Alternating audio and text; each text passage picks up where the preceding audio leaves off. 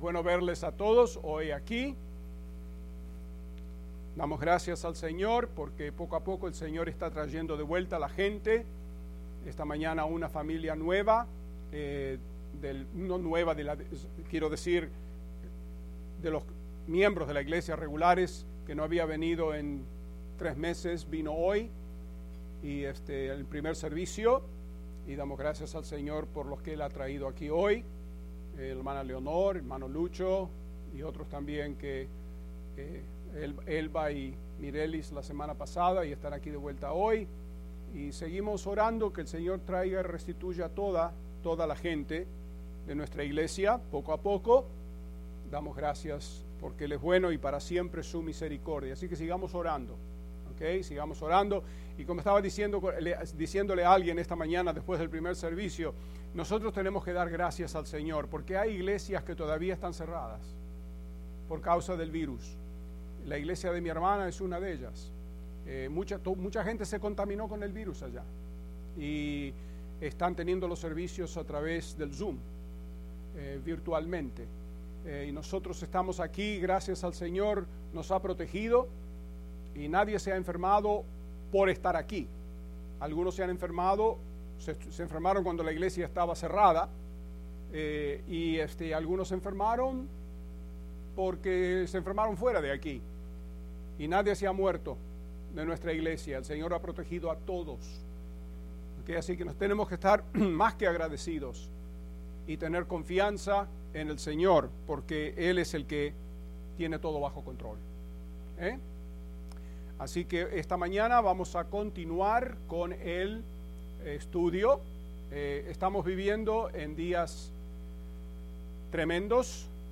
Eh, yo últimamente he estado siguiendo mucho las noticias en YouTube, porque yo no veo ya más noticias en la televisión. Y quiero dejarles saber a todos, porque algunos me mandan mensajes a través de Facebook. Yo no estoy más en Facebook. Yo me salí de Facebook. ¿okay? Todavía estoy en Messenger y en WhatsApp, pero no en Facebook. Eh, me cansé de la política de ellos y me cansé del, ¿cómo se llama? De la, mucho chismerío que hay, aún de los cristianos. Eh, muchas cosas que no tienen sentido. Así que quiero mi tranquilidad dentro de todo. Eh, pero les dejo saber para que no me estén mandando mensajes por Facebook, porque yo no, estoy en Facebook.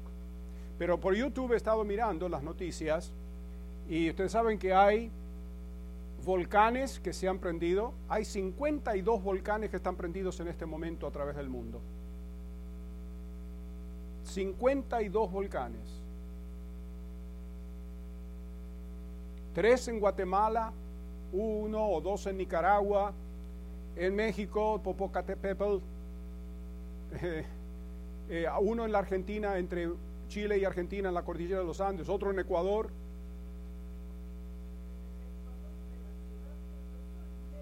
Sí, nevó.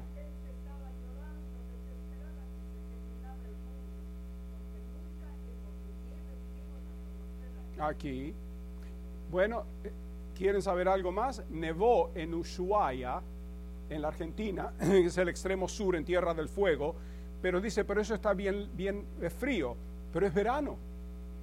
Allá ahora, en estos momentos, están todavía están en verano. y nevó ahí. Está el tiempo, uh, el volcán en Italia, el Etna, eh, eh, ha estado en una erupción tan fuerte, por 12 veces ha er, entrado en erupción, que ahora el cráter se está derritiendo. Y lo que más me impresionó fue que hubo una erupción de un volcán en Islandia. ¿Y ustedes saben cuántos terremotos hubo en Islandia en los últimos siete días?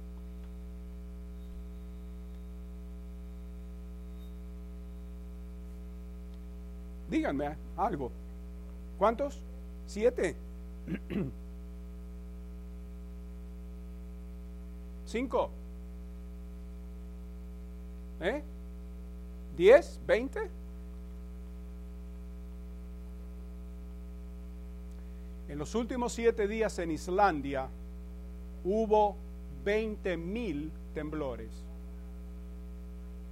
Están tan alarmados los geólogos porque la isla está por dividirse.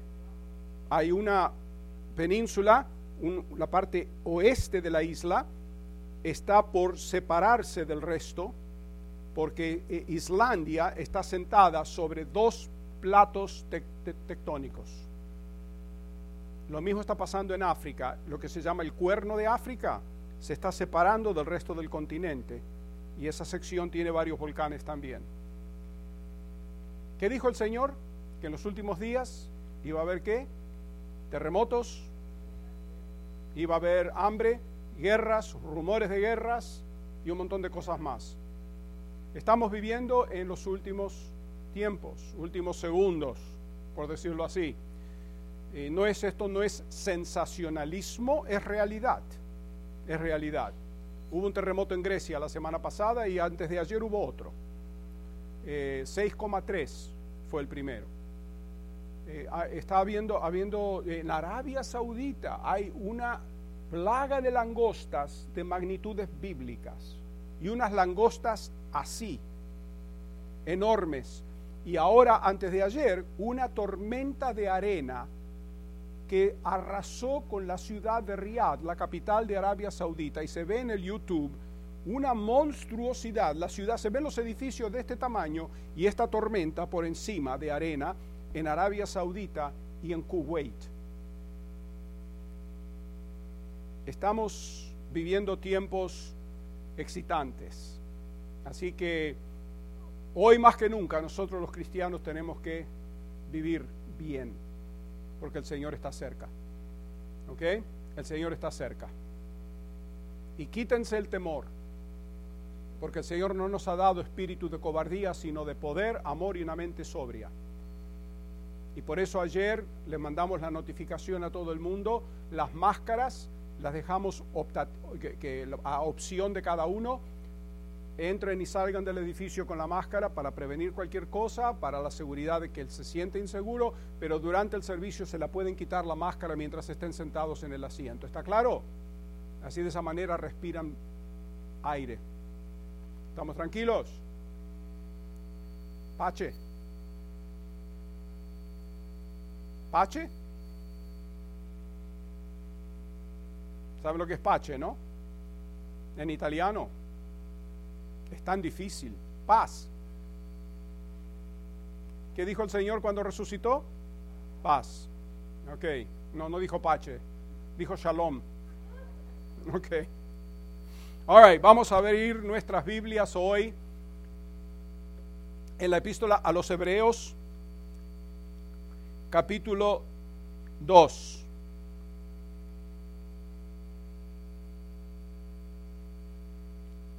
Vamos al versículo 10.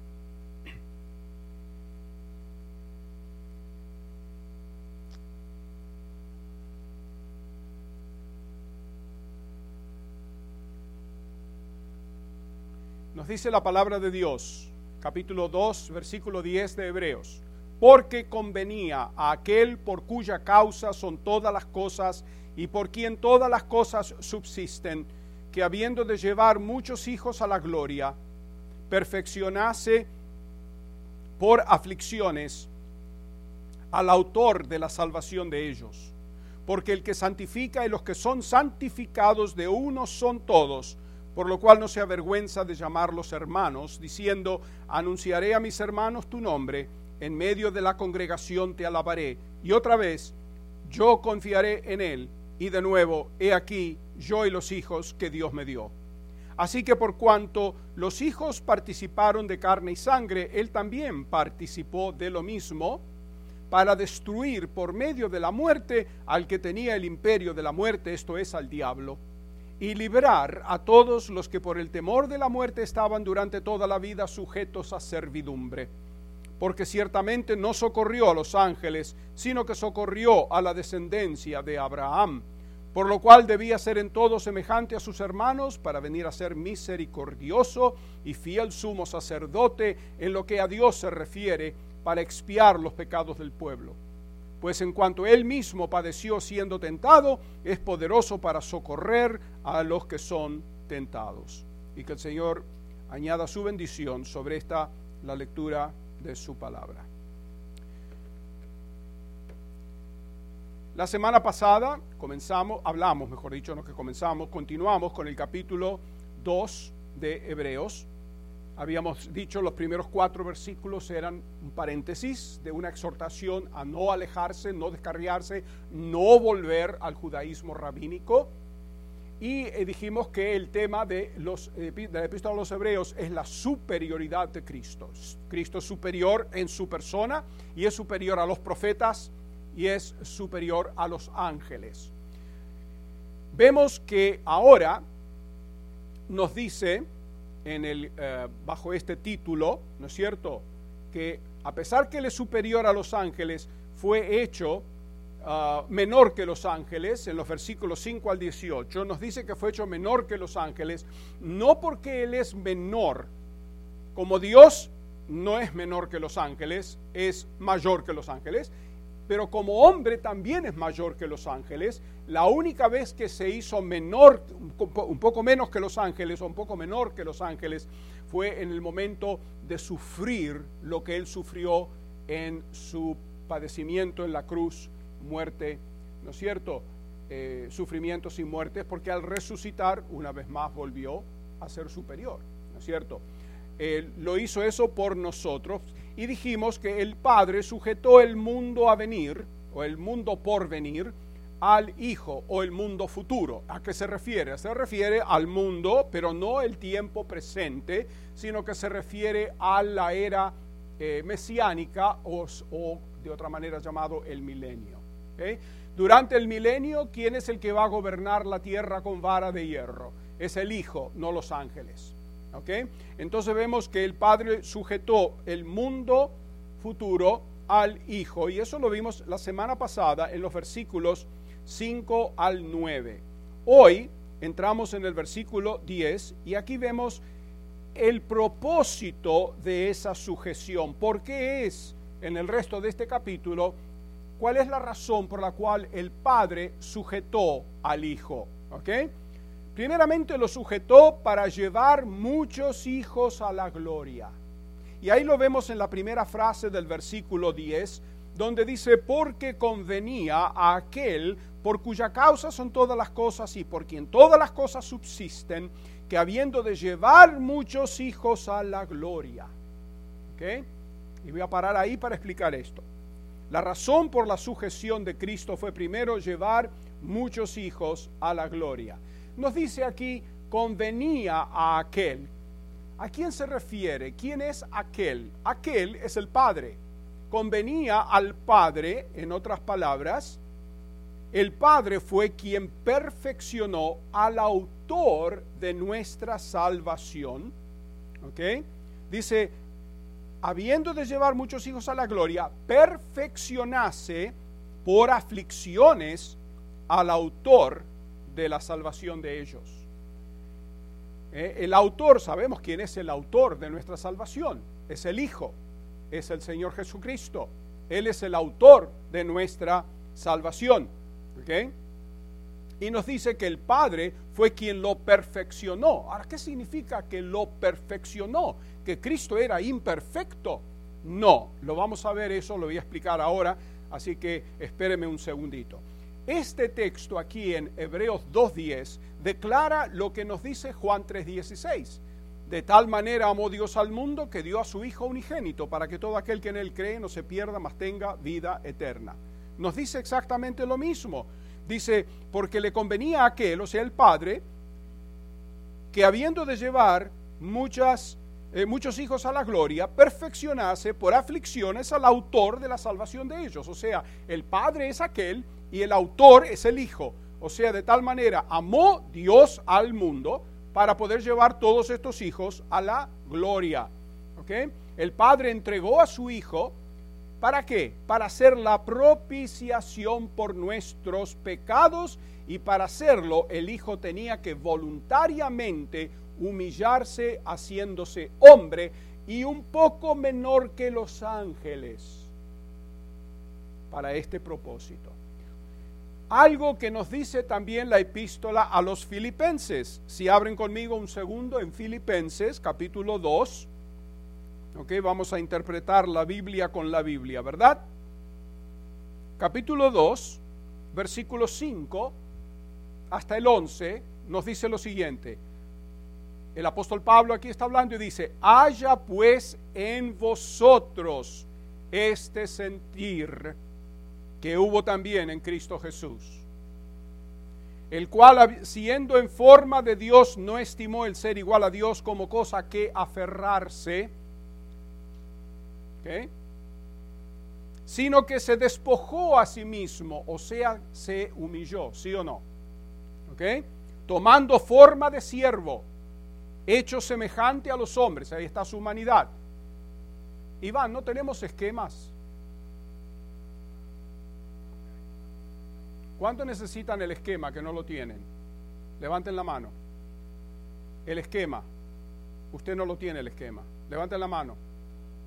Los que no lo tienen el esquema. Como cuatro o cinco.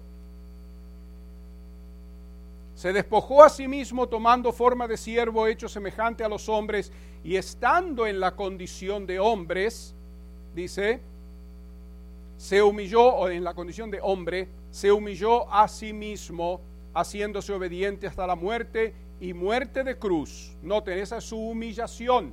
Necesitamos más. Por lo cual Dios, o sea, el Padre, también le exaltó hasta lo sumo y le dio un nombre que sobre todo nombre, para que en el nombre de Jesús se doble toda rodilla de los que están en los cielos y en la tierra y los que están debajo de la tierra, y toda lengua confiese que Jesucristo es el Señor para gloria de Dios Padre. Esa es su humillación y su exaltación. Entonces notamos aquí en Hebreos nuestro texto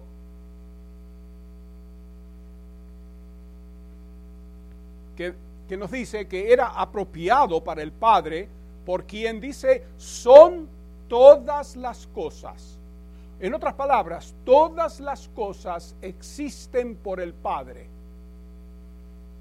refiriéndose a Él como razón o causa por el universo. Él es la razón del universo y Él es la causa del universo.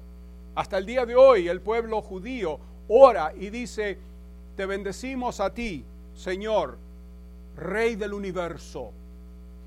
Saben muy bien lo que eso es, ¿verdad? Dice, por quien son todas las cosas, y dice también, y por quien todas las cosas subsisten. La primera vez nos habla, se refiere a la razón o causa del universo. La segunda vez se refiere a Él como el agente por quien el universo llegó a existir, a hacer lo que hizo. Ustedes saben que cuando uno lee, cuando leemos la Biblia, en el primer versículo de la Biblia, en Génesis 1.1, que dice, en el principio creó Dios los cielos y la tierra. Ahora nosotros usamos la palabra crear, tanto para Dios como para los hombres, ¿sí o no? El Dios crea y el hombre puede crear algo también. En el hebreo no es así. En el hebreo esa palabra de crear, el verbo bara, se usa pura y exclusivamente para lo que Dios crea. Se usa solo para Dios. La palabra bara nunca se usa para referirse a un hombre que hace algo. La palabra es diferente. En otras palabras, porque Dios es el único que crea de la nada. ¿De dónde creó Dios el universo? De la nada. Él trajo lo que es de lo que no era. Y eso solamente lo puede hacer Dios. El hombre no lo puede hacer. El hombre necesita tener algo para poder hacer otra cosa no Dios. Entonces notamos que nos habla aquí de Él como la razón o causa del universo y también como el agente por quien el universo llegó a existir. Pablo lo declara de esta forma. Dice, porque de Él y por Él y para Él son todas las cosas. O sea, todas las cosas proceden de Él, son a través de Él y son para Él. El universo proviene de Dios, por medio de Dios y es para Dios. A veces le pregunta a la mayoría de los creyentes, les preguntas, ¿por qué te salvó el Señor? Ah, porque me ama. Esa no es la razón por la cual te... la razón primordial, aunque esa es una de las razones. No vamos a subestimar el amor de Dios, ¿verdad? Sí, por cierto, nos amó. Pero la razón primordial por la cual Dios te creó y te salvó es para su gloria. Nunca olvides eso. No se trata de ti ni de mí, se trata de Él. Entonces vemos aquí, el universo proviene de Dios, por medio de Dios y es para Dios. El escritor dijo que Dios usó al Hijo como agente de la creación. ¿Se acuerdan en el primer capítulo, cuando apenas comenzamos la epístola, que nos dice Dios, habiendo hablado muchas veces y de muchas maneras en otro tiempo a los padres por los profetas, en estos postreros días nos ha hablado por el Hijo, a quien constituyó heredero de todo y por quien asimismo hizo el universo. Y ustedes saben lo que yo siempre les digo. Entonces, ¿quién creó el universo? ¿El Padre, el Hijo o el Espíritu Santo? La palabra, la respuesta es sí. Sí, porque los tres. ¿Ok? Y no solamente nos dice aquí la, la, epístola a los hebreos, capítulo 1, 2, pero también el apóstol Pablo lo dice en Colosenses, en el versículo 16 del primer capítulo de Colosenses. Lucho. Porque en Él fueron creadas todas las cosas. ¿Quién es Él? Cristo. En Él fueron creadas todas las cosas, las que hay en los cielos y las que hay en la tierra, visibles e invisibles, sean tronos, sean dominios, sean principados, sean potestades, todo fue creado por medio de Él y para Él. Lo mismo, ¿verdad?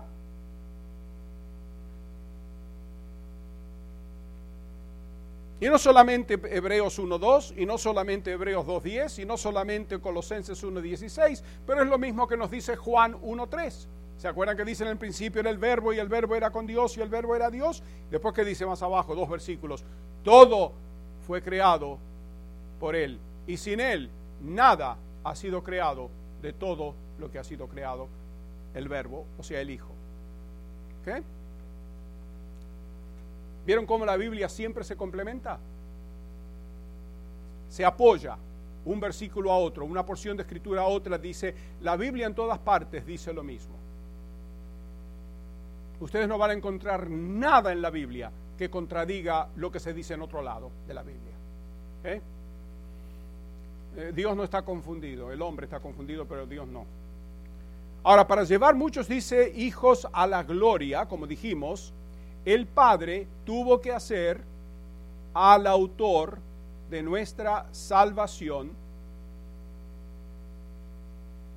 perfecto, dice, por aflicciones. Así que volvamos a nuestro texto en Hebreos y vamos a explicar esto, que es un versículo que puede causar eh, muchas preguntas.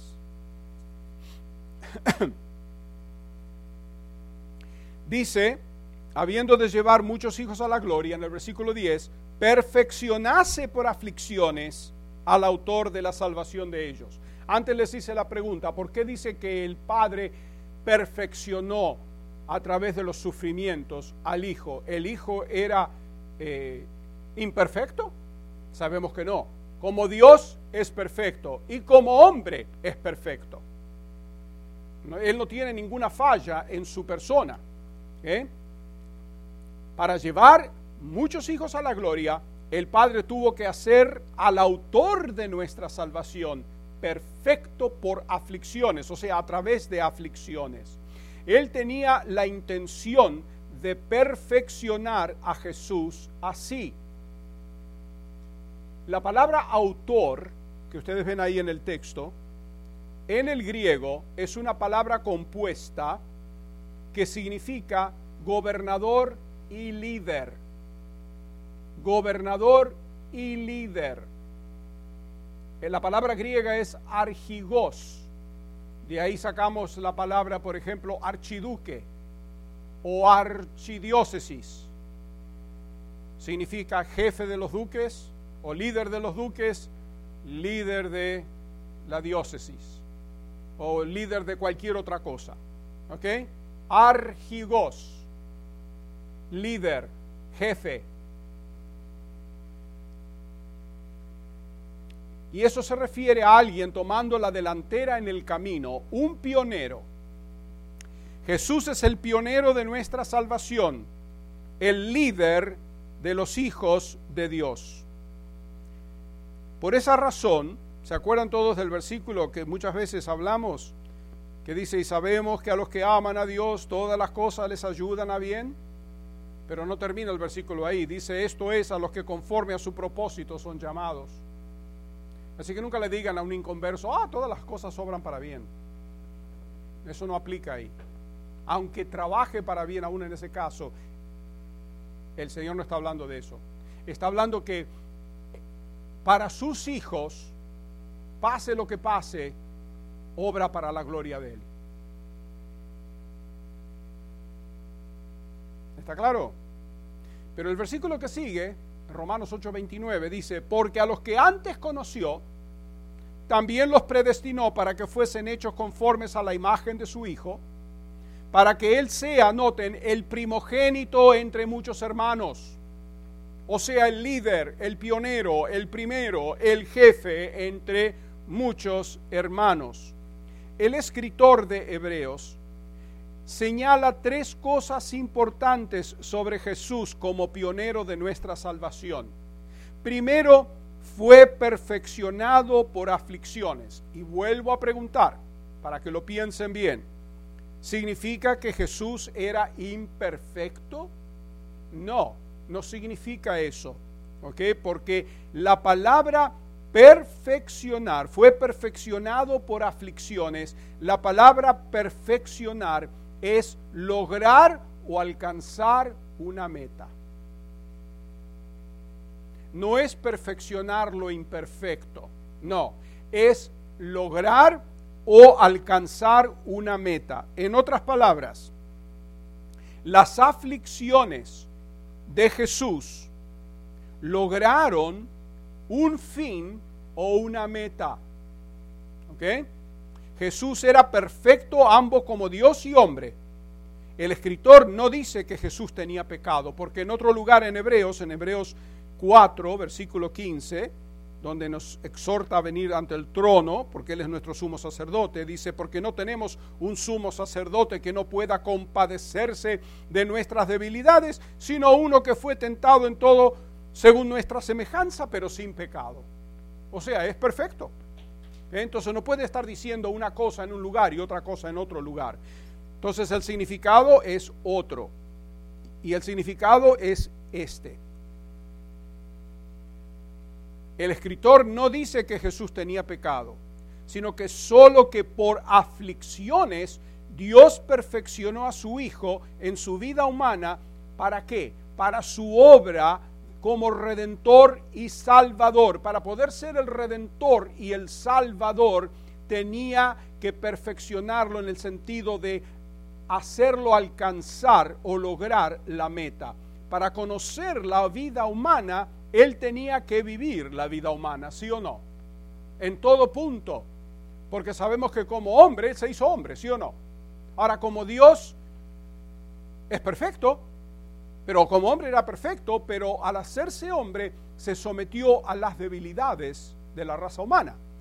Eso no es decir que pecó, sino que simplemente, como hombre, tuvo hambre. ¿Sí o no? ¿Y tener hambre es pecado? No. ¿Tuvo sed? ¿Tener sed es pecado? No. ¿Bebió agua? ¿Bebió vino? ¿Comió? Y también durmió porque se cansaba. Ahora, la Biblia nos dice en el Salmo 121 que el que guarda a Israel no se adormece ni, ni, ni, ni se duerme. Bueno, eso, Dios como Dios glorificado. Pero él, como hombre, sí. ¿Ok? Hoy día ya el Señor Jesucristo no duerme y no se cansa y no tiene hambre y no tiene sed porque está en el cielo, ¿no es cierto? Glorificado. Pero mientras estaba aquí en la tierra, se sometió a todo lo que nosotros pasamos. Nació bebé, creció, aprendió cosas, aunque él lo sabía todo como Dios, pero como hombre no, tuvo que aprender. Ahora, eso es un misterio, ¿sí o no?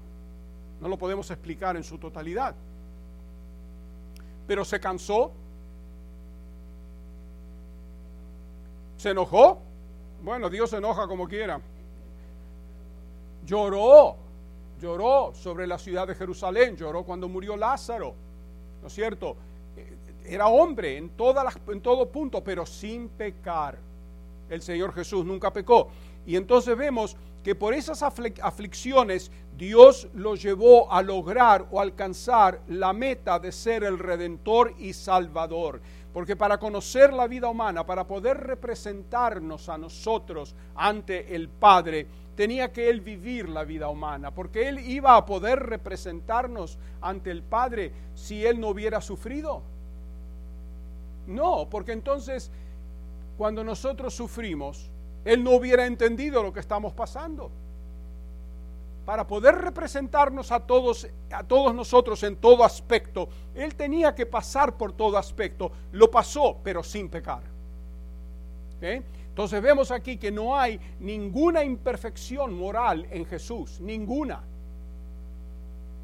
Pero vivió su vida humana para poder ser un líder simpatizante y eficaz en la obra de la salvación.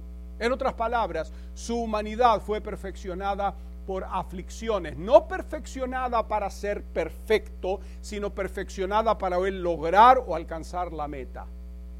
Ustedes saben que cuando uno pierde un ser querido, y oye de alguien que pierde un ser querido, podemos decir, yo entiendo lo que estás pasando. ¿Ok? Yo entiendo. Pero si uno no pierde un ser querido y otro pierde el ser querido, no podemos decirle a esa persona, entiendo lo que estás pasando. Porque a pesar que somos comprensivos y nos le damos el pésame y todo, no podemos sentir lo que esa persona siente, lo que está pasando en ese momento. Tenemos que identificarnos con la persona. Por eso el apóstol Pablo nos dice en 2 de Corintios que Dios, el Dios de consolación, nos consuela con el consuelo para nosotros poder consolar a otros. ¿Por qué pasamos por aflicciones? Para experimentar el consuelo, para poder consolar a otros, porque si no, no podríamos hacerlo. ¿Está claro? Mm, ¿Ok? Entonces vemos que su humanidad fue perfeccionada en el sentido de lograr o alcanzar la meta por aflicciones para poder ser el redentor y salvador. Segundo, nos dice que Él llevará muchos hijos a la gloria porque nos dice en, el versículo 10 de, de, Hebreos 2, porque convenía a aquel por cuya causa son todas las cosas y por quien todas las cosas subsisten, que habiendo de llevar muchos hijos a la gloria, perfeccionase por aflicciones al autor de la salvación de ellos. Y tercero, todo fue logrado por medio del plan y propósito de Dios. Dios estaba en el plan, o sea, estaba en el plan de Dios para él sufrir todo lo que sufrió. Por eso nos dice en Isaías 53, con todo eso Jehová quiso quebrantarlo, sujetándole a padecimiento. ¿Quién fue quien lo sujetó al padecimiento y lo quebrantó? El Padre. Isaías 53, 10. ¿Con qué propósito? A fin de que lograra la meta de ser redentor y salvador. ¿Eh? Jesús es autor y consumador de nuestra fe y salvación, ¿sí o no? ¿Eh? Él guía el camino a la gloria y nosotros seguimos en sus pasos, porque Él es el camino, la verdad y la vida. Ahora, en el versículo 11 nos dice, porque el que santifica y los que son santificados, de uno son todos por lo cual no se avergüenza de llamarlos hermanos. Aquí nos dice que Jesús es algo más, Él es nuestro santificador. En, el capítulo 10 de Hebreos y el versículo 10, fácil de acordarse, Hebreos 10, 10, dice, en esa voluntad somos santificados o mejor dicho, estamos siendo santificados. Mediante la ofrenda del cuerpo de Jesucristo hecha una vez para siempre. ¿Cuántas veces se, se sacrificó el Señor Jesús? ¿Él va a volver a crucificarse? No. ¿Va a volver a morir? No. Ya. Porque la palabra dice una vez para siempre. Esa palabra, esa frase, una vez para siempre, ¿cuántas palabras son esas? Cuatro. En el griego es una sola palabra. Efapax. Así que para poder ir al cielo tienen que aprender esa palabra.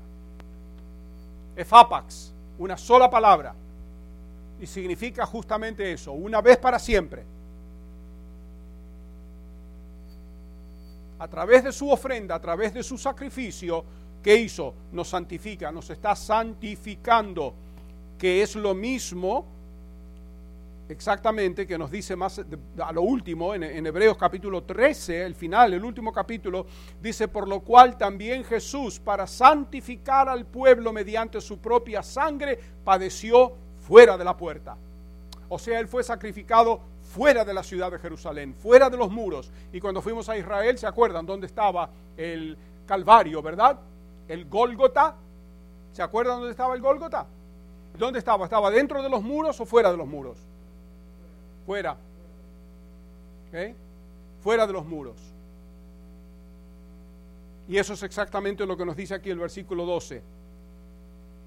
El que nos está él es el que nos está haciendo inclusive santos, porque en el capítulo 10 y el versículo 14 nos dice que porque con una sola ofrenda hizo perfectos para siempre a los santificados.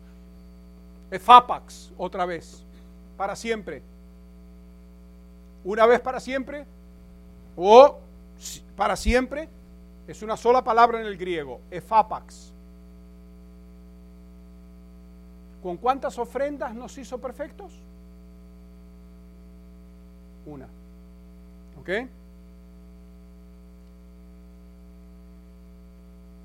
Y por ser el santo, dice que de uno somos todos, por lo cual no se avergüenza de llamarlos o llamarnos hermanos.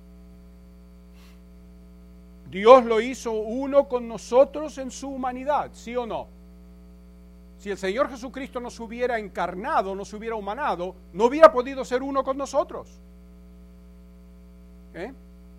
Lo hizo uno con nosotros en su humanidad. Ahora nosotros estamos siendo hechos uno con Él,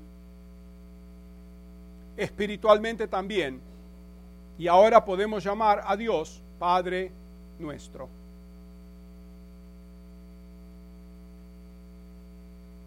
¿Eh? ¿Cómo nos enseñó el Señor a orar? Padre nuestro, cuando los discípulos le preguntaban, le pidieron, ¿cómo ora? Padre nuestro. ¿Saben que eso fue algo tremendamente revolucionario para la mente judía? Porque ellos nunca llamaban a Dios Padre. Decían Adonai, Señor, y ni siquiera se atreven a decir Jehová, Yahvé. Le tienen terror al nombre. ¿Eh? Y ahora el Señor viene y les dice así van a orar. Padre nuestro Ahora el Señor en Malaquías dice, si soy padre, ¿dónde está mi honor? Pero es Él quien lo está diciendo eso. Los judíos nunca, el pueblo hebreo nunca, cuando se dirigían a Dios, le decían Padre. Y aquí el Señor viene, viene introduciendo algo completamente revolucionario. Y hoy día nosotros podemos decir, Padre nuestro que estás en los cielos, santificado sea tu nombre lo hizo uno con nosotros y ahora nosotros somos hechos uno con Él. Y porque Él, él, cuando Él estaba en la tierra, lo llamó al Padre, Padre. ¿Sí o no? Sí. Entonces nos enseña a nosotros ahora a llamarlo al Padre, Padre, identificándonos con Él. De ambos somos uno, unos con Él. Porque Él fue uno con nosotros, el Padre lo hizo uno con nosotros, ahora nos hace a nosotros uno con Él. Más íntimo de ahí imposible, ¿verdad? Entonces vemos aquí que Dios lo hizo uno con nosotros en su humanidad y ahora estamos siendo hechos nosotros uno con Él espiritualmente también y ahora podemos llamar a Dios Padre nuestro. Este proceso de santificación llevará a nuestra glorificación, la glorificación final como creyentes. Y por esta razón no se avergüenza de llamarlos o llamarnos hermanos. Versículo 11. Si tú eres salvo, eres salva, el Señor no se avergüenza de llamarte hermano. ¿Ok? Eso es lo grandioso.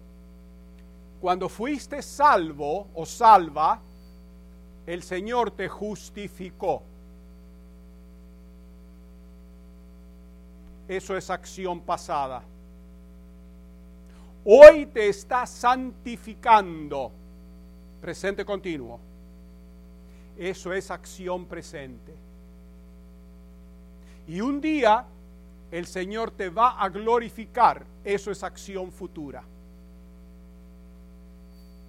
¿Cuántos de ustedes después que fueron salvos pecaron?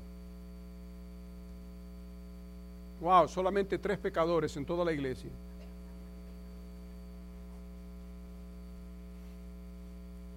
Todos pecamos, pero después, tuvieron un mal pensamiento y todavía siguen teniendo un mal pensamiento, como por ejemplo vamos a matar al pastor.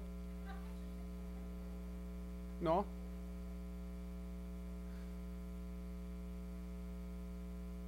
O quizás alguno entra y dice, ay, está ahí, está otra vez detrás del púlpito, me tiene cansado. O ven a un hermano que no les gusta, a una hermana y dicen, ay, Señor, ten misericordia de mí, llévatelo al cielo más rápido.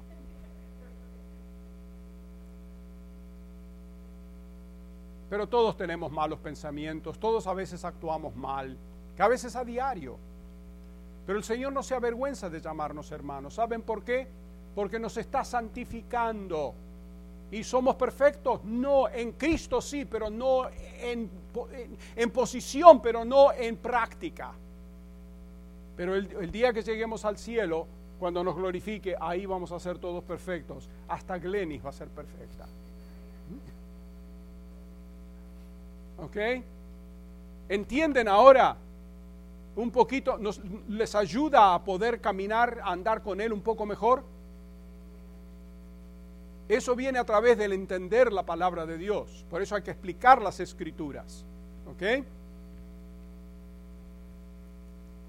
Así que cuando el diablo viene y te tienta, te dice, oh, tú eres un hijo de Dios, una hija de Dios, dile, mira, vete a sentar arriba de una tachuela. ¿Eh? Porque el Señor dice tal, tal y tal y tal cosa. El Señor nos ama. ¿Cuándo nos ama el Señor? Todo el tiempo. El Señor nunca le dice a sus hijos, no te amo más. Oh, no, si tú perseveras en hacer lo malo, te va a bajar la caña. Te va a doler y a veces duele mucho, pero es porque nos ama. El amor de Dios no deja de ser. Y nada, dice el apóstol Pablo en Romanos 8, nos va a separar jamás del amor de Dios, que es en Cristo Jesús. ¿Eh? Eso no nos da licencia para ir a pecar ahí afuera, pero cuando tropezamos, cuando pecamos, hacemos lo incorrecto, hay suficiente perdón en la sangre de Cristo. ¿Okay? Entonces, notemos aquí lo que nos dice a continuación en los versículos 12 y 13. Nos dice, eh, Hebreos, si están ahí en Hebreos, otra vez vayan al capítulo 2, versículo 12 dice, diciendo, anunciaré a mis hermanos tu nombre, en medio de la congregación te alabaré. Ahí, ahí paro. Porque en estos dos versículos el escritor le comprueba a estos creyentes hebreos su punto citando tres pasajes del Antiguo Testamento. ¿Se acuerdan que les dije desde el principio que la epístola a los hebreos cita mucho el Antiguo Testamento? Hace mucha referencia al Antiguo Testamento. Porque a quién le está hablando? Le está hablando a hebreos, le está hablando a judíos. No es romanos o corintios que eran gentiles. Estos son judíos, conocían el Antiguo Testamento. Entonces vemos que les hace referencia para comprobar lo que les está diciendo. El primer, la primera cita, el primer pasaje que él cita es el Salmo 22, versículo 22. Fácil de acordarse, ¿verdad?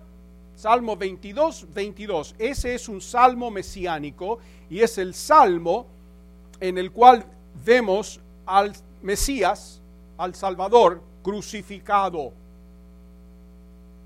¿Cómo comienza ese salmo? ¿Saben cómo comienza ese salmo en hebreo? Eli, Eli, lama sabachthani. ¿Suena familiar?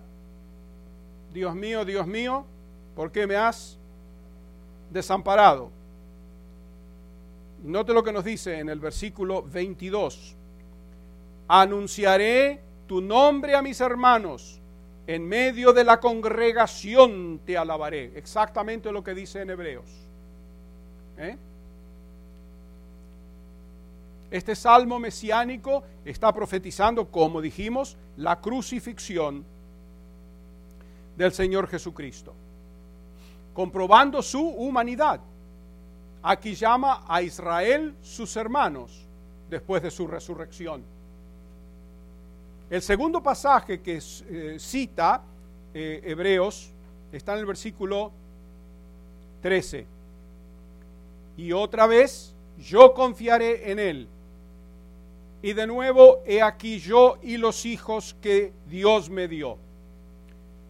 El segundo pasaje que cita es Isaías 8:17, donde dice, yo confiaré en él. Ahí representa al Mesías o a Cristo como poniendo su confianza en el Padre para librar a Israel.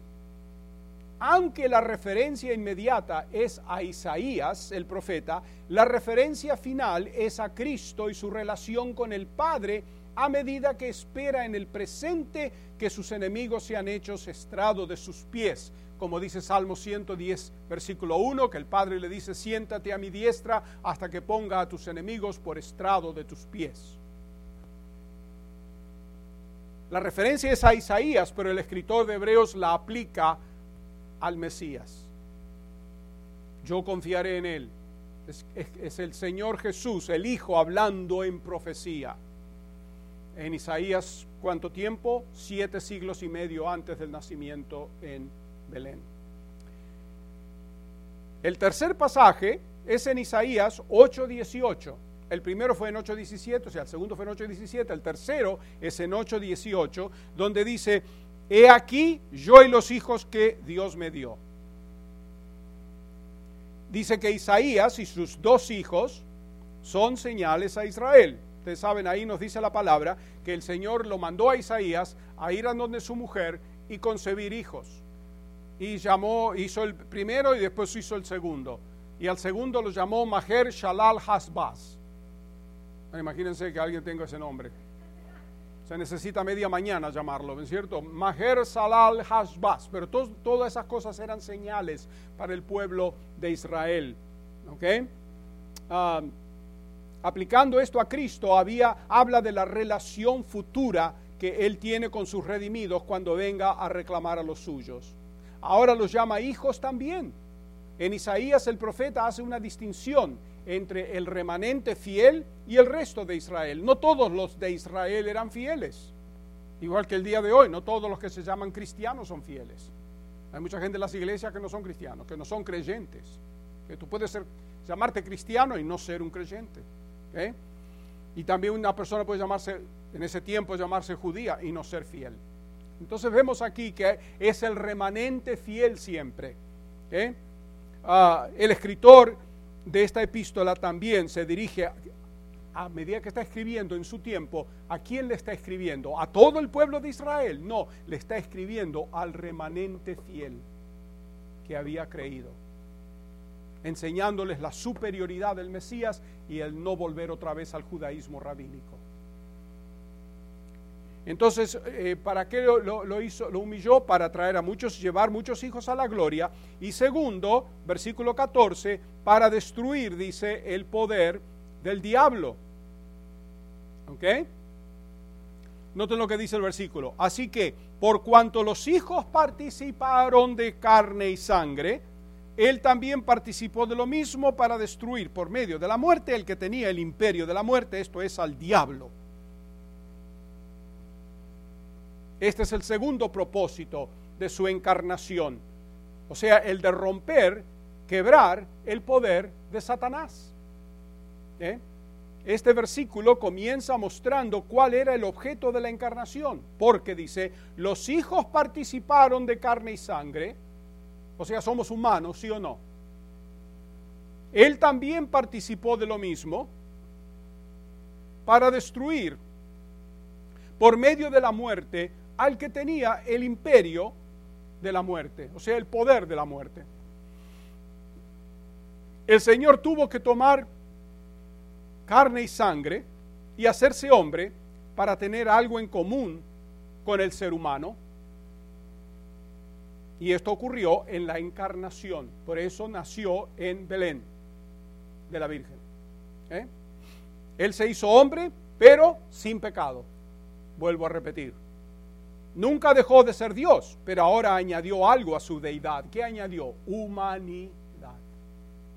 La Biblia nunca nos dice que el Señor Jesús llegó a ser Dios, porque siempre fue Dios. Pero nos dice que llegó a ser que hombre, se hizo hombre. Jesucristo el Hijo tuvo que compartir nuestra naturaleza para poder morir y por su muerte derrotar a Satanás. Como Dios no puede morir, Él tuvo que hacerse hombre para poder morir y a través de su muerte derrotar a Satanás. Ustedes saben que el Señor Jesús no derrotó a Satanás como Dios, lo derrotó como hombre. Porque si hubiera sido como Dios, lo, lo, termina en un segundo, lo acaba. Ahí, ya. Y el Señor Jesucristo hubiera podido haber hecho eso, aún estando aquí en la tierra, pero no lo hizo así. Él pasó por todo el proceso porque su propósito principal no era simplemente derrotar a Satanás, era salvar a los perdidos. ¿Eh? Conquistar a Satanás. La palabra destruir, creo que en la Biblia de ustedes dice, para poder destruir, para destruir por medio de la muerte al que tenía el imperio de la muerte. La palabra destruir no significa aniquilar, acabar no significa eso. Satanás está vivo aún y bien ocupado, como siempre, ¿sí o no? Ustedes saben que hasta Satanás está dentro de tu casa, muchas veces. Y te puede usar inclusive a ti, si no te cuidas. Usó a Pedro, así que imagínate. ¿Eh? Satanás está vivo y coleando, todavía. ¿Eh? La palabra significa rendirlo o volverlo ineficaz. La palabra destruir aquí significa hacerlo ineficaz. En otras palabras, paralizarlo. En lo que al, creyente se refiere. Oh, todavía Satanás tiene, ¿no nos dice primera de Juan 5:19 que todo el mundo está bajo el poder del maligno? ¿Sí o no? Ok, el mundo está esclavo a Satanás. ¿Por qué? Porque cuando el hombre pecó, ¿qué hizo? Perdió el título de la tierra. ¿Y quién se apoderó del título de la tierra? Satanás. Lean Génesis 3 y van a ver. Pero cuando la persona, el pecador, viene a Cristo, se convierte y viene al Señor Jesucristo, ya Satanás no tiene poder sobre esa persona, al menos que se lo permitas. ¿Qué? Jesús lo ha desarmado. Esa es la idea, lo ha desarmado. Estando en la tierra, Jesús lo llamó mentiroso, padre de mentiras y homicida desde el principio en Juan 8:44. Satanás es el autor del pecado y el pecado trae muerte. Este mundo entero está bajo el poder del maligno y por el pecado el hombre está bajo ese poder, el cual Satanás usa para ganar control sobre las vidas de la gente y ellos viven bajo el temor de la muerte constantemente. Pero la Biblia que nos dice que el Señor no nos ha dado el espíritu de cobardía, sino de poder, amor y una mente sobria. ¿Mm? Hay muchos cristianos que viven. COVID. ¿A qué le tienen miedo? ¿A la muerte? ¿Quién se murió acá adentro? Hay iglesias que fueron atacadas con este problema y alguna gente murió. Pero nosotros el Señor nos ha tenido por misericordia y por su gracia se enfermaron pocos y se recuperaron. estamos todos bien. Y nadie se enfermó aquí adentro, ¿eh? Se enfermaron allá afuera. Quizás porque no estaban aquí. no. Ustedes saben que la iglesia de mi hermana todavía está cerrada. Y tienen todos los servicios virtuales. Porque hubo una barrida con esta cuestión. Pero nosotros no estamos así. El Señor hasta ahora, por su gracia y la gloria es toda de Él, nos ha mantenido a todos cuidados. Y nadie se ha muerto aquí de los miembros. Hay algunos que han perdido familiares, demás, pero nosotros, los miembros directamente de la iglesia, ninguno. Así que tenemos que dar gracias al Señor por eso. ¿Eh? El mundo está bajo el poder del maligno y el mundo está asustado, asustado, en un pánico, algunos hasta el punto de la paranoia. Una vecina de mi sobrina, el esposo de mi sobrina fue para llevarle algo, no sé qué, y ella decía, le dice a él, por favor, dale spray eso antes de metérmelo dentro de la casa. Y mi, mi, sobrino la miró y le dijo, later for you. Claro, ella tenía el letrero de Biden afuera. Y ustedes los ven manejando por la calle, algunos van manejando y no hay nadie en el carro, solo ellos, con la, con la máscara puesta. Yo no sé si tienen miedo de darle el virus al carro o que el carro les dé el virus a ellos. Pero si no va nadie en el carro, y aunque sea, si va tu esposa, tu madre, tu hija, no viven juntos, en la casa están con la máscara todo el día. Yo no entiendo ese pánico que hay en la gente.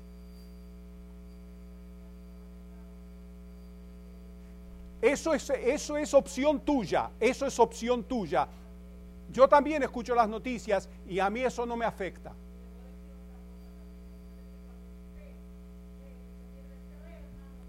Está bien. No te digo que no. Por favor, óyeme, óyeme. Yo no te estoy diciendo que no tomes precauciones, pero yo estoy hablando de la exageración, de no poder vivir, no vivir. ¿Tienes problemas? ¿Tienes miedo? Vete a vacunar para que seas inmune. Yo ahora voy a hacer un apoyo para ir a vacunarme, porque el médico el otro día me dice es una buena idea. ¿Ok? Tenemos que tomar precauciones. ¿Por qué se creen ustedes que nosotros decimos pónganse las máscaras y cuando entren en la iglesia, si quieren quitárselas, quítenselas? O dejamos a opción de ustedes. Hay algunos que se la quitaron, están sentados y no tienen problema. Hay otros que se la tienen puesta, no tengo ningún problema con eso. ¿Ok? A opción de cada uno. Pero lo que estoy hablando es no dejes que el temor te paralice, aunque se muera alguien. No permitas que el temor te paralice. Porque la Biblia dice el temor del hombre tiende lazo. ¿Y eso qué significa? Es una trampa. Y Dios no nos ha dado el espíritu de cobardía, sino de poder, amor y una mente sobria. Y toda la gente que se ha muerto ha habido una razón por la cual se murieron. Tengan cuidado con no irse, dejarse llevar por la corriente del mundo. ¿Tenemos la esperanza en Cristo o no? Oh. Y si nos morimos, ¿a dónde vamos? Entonces, ¿qué, es lo que está, ¿dónde está el temor? Dios no nos ha dado el espíritu de qué? Cobardía. ¿Crees tú en la palabra de Dios o no? Entonces, vívela. Dios no nos ha dado el espíritu de cobardía, sino de poder, amor y una mente sobria.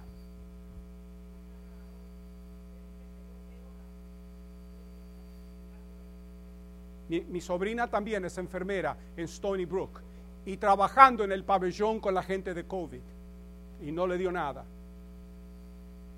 No digo que no da, sí da. Y especialmente a la gente mayor o la gente que tiene un problema físico, una enfermedad. Por lo general eso es lo que pasa.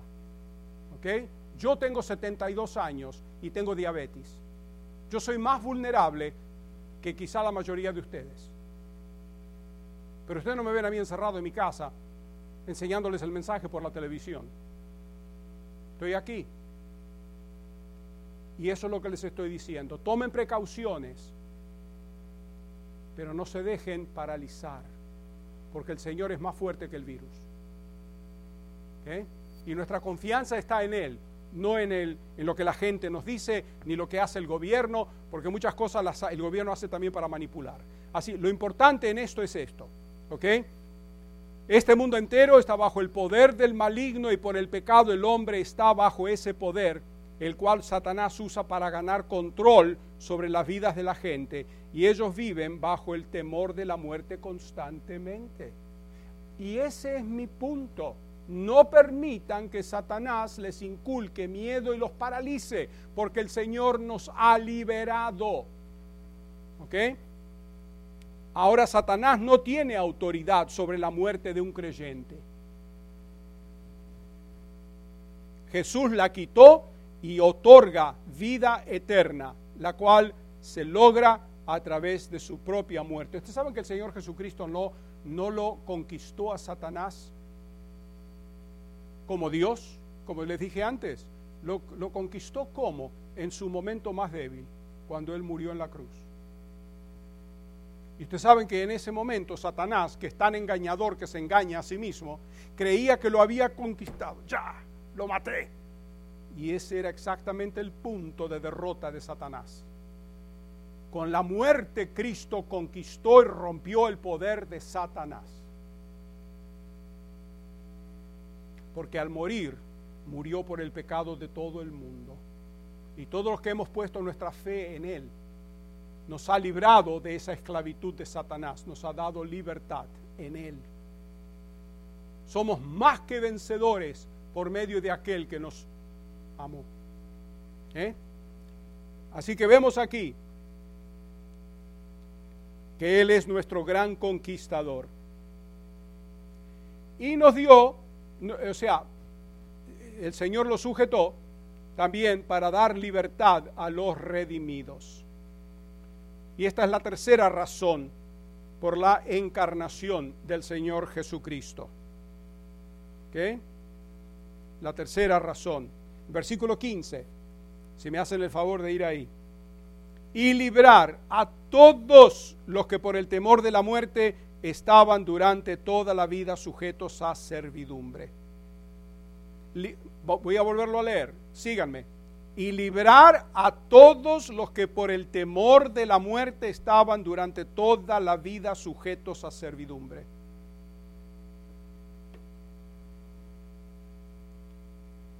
La tercera razón por la encarnación fue la de dar libertad al creyente. Por su muerte el Señor Jesús quebró el poder de Satanás. Lo quebró entonces y sigue quebrado hoy día. Toda persona que viene a Cristo, el poder de Satanás es roto en ese momento. ¿Eh? Lo que, los que hemos puesto nuestra confianza en la obra redentora del Señor hemos sido librados de la autoridad de Satanás, del temor de la muerte y de la muerte misma. El Señor nos ha dado la victoria sobre la muerte. No dice la palabra que Dios nos va a dar la victoria sobre la muerte, sino que ya nos ha dado la victoria sobre la muerte. Abran conmigo para concluir esta mañana en Primera de Corintios, capítulo 15, el capítulo de la resurrección.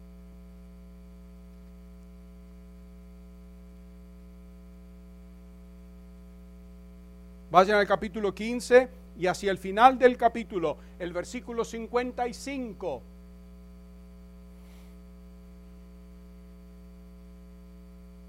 Dice ahí la palabra de Dios, ¿dónde está, oh muerte, tu aguijón? ¿Dónde, oh sepulcro, tu victoria? Ya que el aguijón de la muerte es el pecado y el poder del pecado la ley. Mas gracias sean dadas a Dios que nos da la victoria por medio de nuestro Señor Jesucristo y eso es tiempo continuo, porque está en el presente. O mejor dicho, Dios nos está dando la victoria por medio de nuestro Señor Jesucristo. Así que, hermanos míos amados, estad firmes y constantes, creciendo en la obra del Señor siempre, sabiendo que vuestro trabajo en el Señor no es en vano.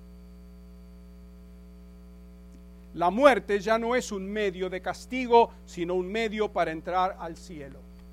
Por eso el apóstol Pablo pudo decir, para mí el vivir es Cristo y el morir qué? Ganancia. ¿Por qué? No le tenía miedo a la muerte.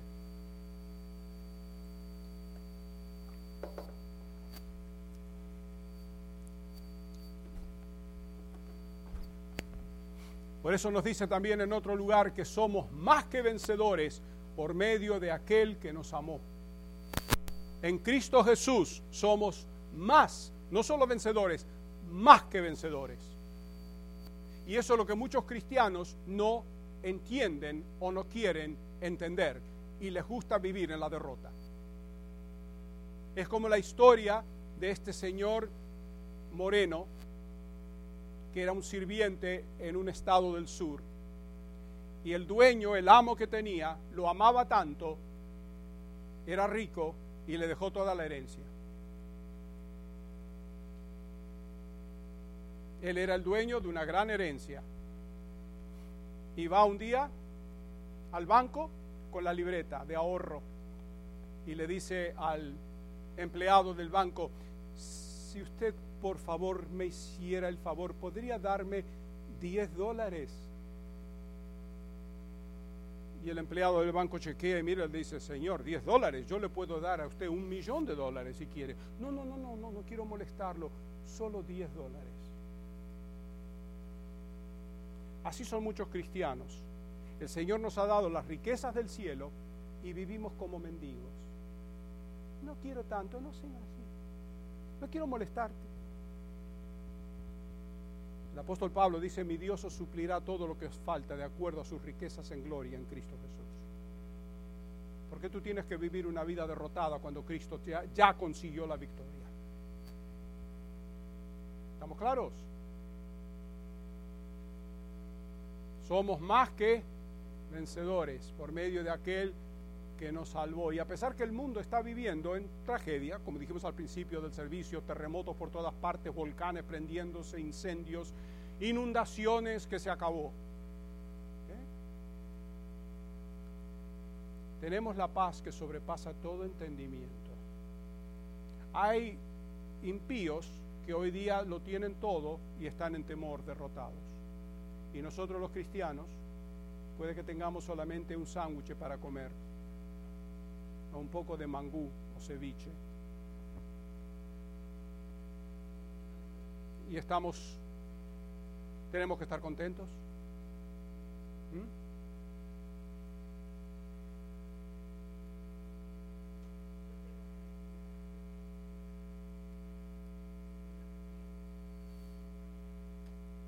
Amén. Y es la verdad. Yo cuando trabajaba, entiendo, porque yo también, y yo trabajaba en Wall Street, en la bolsa de comercio, y hoy tengo más de lo que tenía en ese tiempo.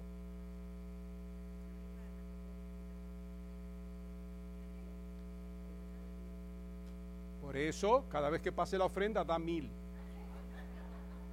Si de esa manera, viste, el Señor te sigue enriqueciendo. Amén. Señores, como cristianos tenemos que dar el ejemplo a los, a los impíos ahí afuera. Porque si vivimos nosotros derrotados como ratones, ¿qué van a decir esos? Y eso es ser un cristiano. ¿Eh? Toma todas las precauciones que quieras. Yo no te voy a condenar por eso. Al contrario, te voy a decir, amén, estás haciendo bien. Cuídate, pero no vivas en derrota, please. Amén.